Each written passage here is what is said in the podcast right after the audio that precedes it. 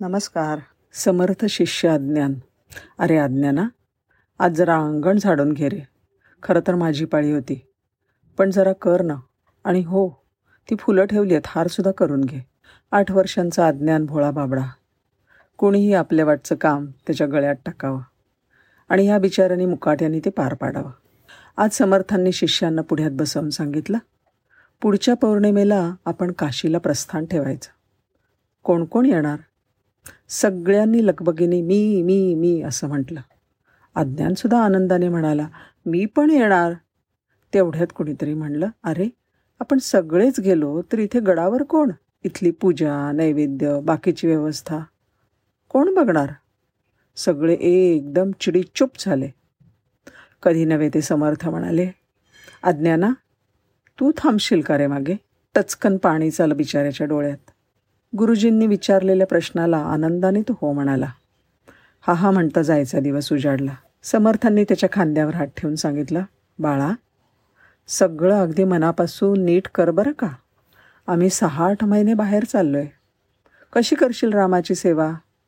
हे बघ पंचपंच उशककाली उठायचं. झाडलोट सडा संमार्जन पूजा काकड आरती सगळं नीट करायचं. मग लाकूड फाटा आणायचा स्वयंपाक रांधायचा. नैवेद्य देवाला अर्पण करून मग तो जेवला की आपण जेवायचं.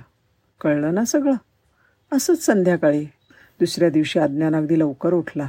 सगळी पूजा झाल्यावर नैवेद्य अर्पण केला. पण रामराया काही जेवेनात तो प्रेमाने म्हणाला जेवा ना प्रभू. बरं आत्ता भूक नाही का? बसतो मी थोडा वेळ.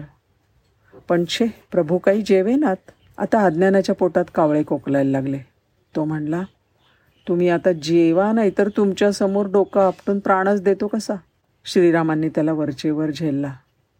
अरे कलियुगात कधी देव जेवतो का? तो म्हणतो कसा? ते काही मला माहीत नाही. माझ्या गुरूंनी सांगितलंय की तुम्हाला जेवू घालायचं आणि मगच आपण अन्नग्रहण करायचं. तुम्ही जेवायलाच पाहिजे.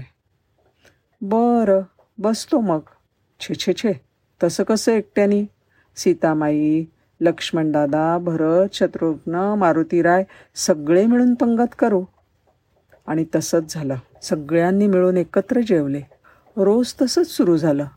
आठ दहा दिवसांनी अज्ञान पहाटे काही उठलाच नाही. श्रीराम काळजीत पडले. जा बरं लक्ष्मणा बघून ये. सीतामाईसुद्धा निघाल्या. श्रीराम स्वतः त्याच्याजवळ बसले. अरे उठ ना. आज्ञाना उठ. मी नाही उठणार. मी अगदी दमून गेलोय. रोज रोज सगळी कामं मी एकट्याने करायची.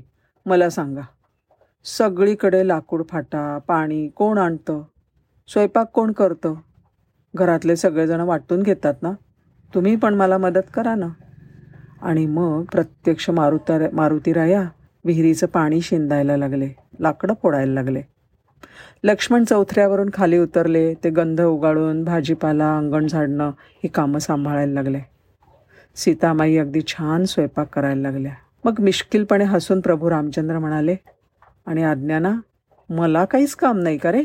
नाही मी तुम्हाला सांगितलं काम. तसं केलं तर गुरुजी रागवतील ना. पण तुम्ही एक करा. सकाळी आपले आपण आवरून घ्या. स्नान वगैरे करून नवीन कद नेसून आपणच आपलं गंध वगैरे लावून घ्या आणि जागेवर उभं राहा.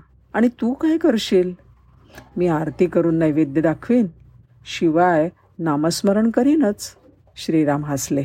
पंक्तीचा थाट काही आवरच असायचा. सीतामाई गरम गरम स्वयंपाक करून वाढायच्या. लक्ष्मण आणि प्रभू रामचंद्र जेवत असायचे. मारुतीराया वारत बारा घालायचे. त्यांचं जेवण झालं की मग सीतामाई मारुतीराय आणि अज्ञान जेवून घ्यायचे. एक दिवस जेवायला बसल्यावर सीतामाईनी पानामध्ये काला वाढला. काला पाहिल्यावर मात्र अज्ञान एकदम खट्टू झाला. रडायला लागला. प्रभू रामचंद्र. हातातला घास खाली ठेवून त्याला विचारते झाले? काय झालं रे अज्ञाना सीताबाई म्हणाल्या काला आवडला नाही का रे तुला? डोळे भरून आलेला अज्ञान म्हणला तसं नाही हो सीतामाई.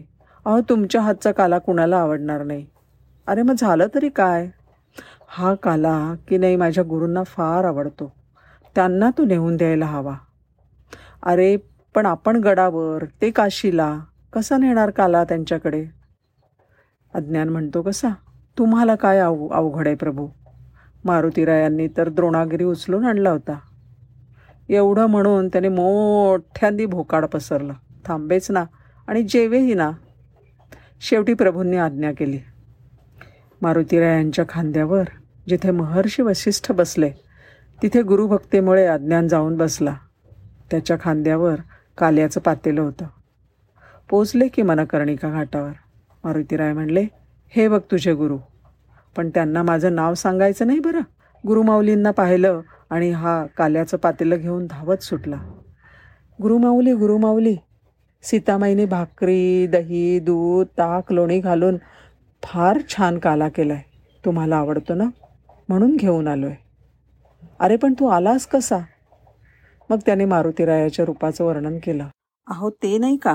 जे रामासमोर हात जोडून उभे असतात ज्यांनी लंका जाळली. लांब शेपटी असते. महापराक्रमी समर्थांच्या डोळ्यात पाणी तरळलं. मारुतीराय त्या आज्ञालाला म्हणाले अरे काय केलंस हे? त्यांना एवढे कष्ट दिलेस? बरं आता सांग बरं गडावर काय काय चाललं आहे आणि मग अज्ञानाने त्यांना सगळी हकीकत सांगितली. सगळी कामं कोण कोण करतात तेही सांगितलं. स्वामींचे डोळे पुन्हा भरून आले. त्यांनी प्रभू रामचंद्रांना मनातल्या मनात साष्टांग दंडवत घातला आणि अज्ञानाला प्रेमाने जवळ घेतलं. म्हणाले धन्य आहे तुझी गुरुभक्ती. जय जय रघुवीर समर्थ. धन्यवाद.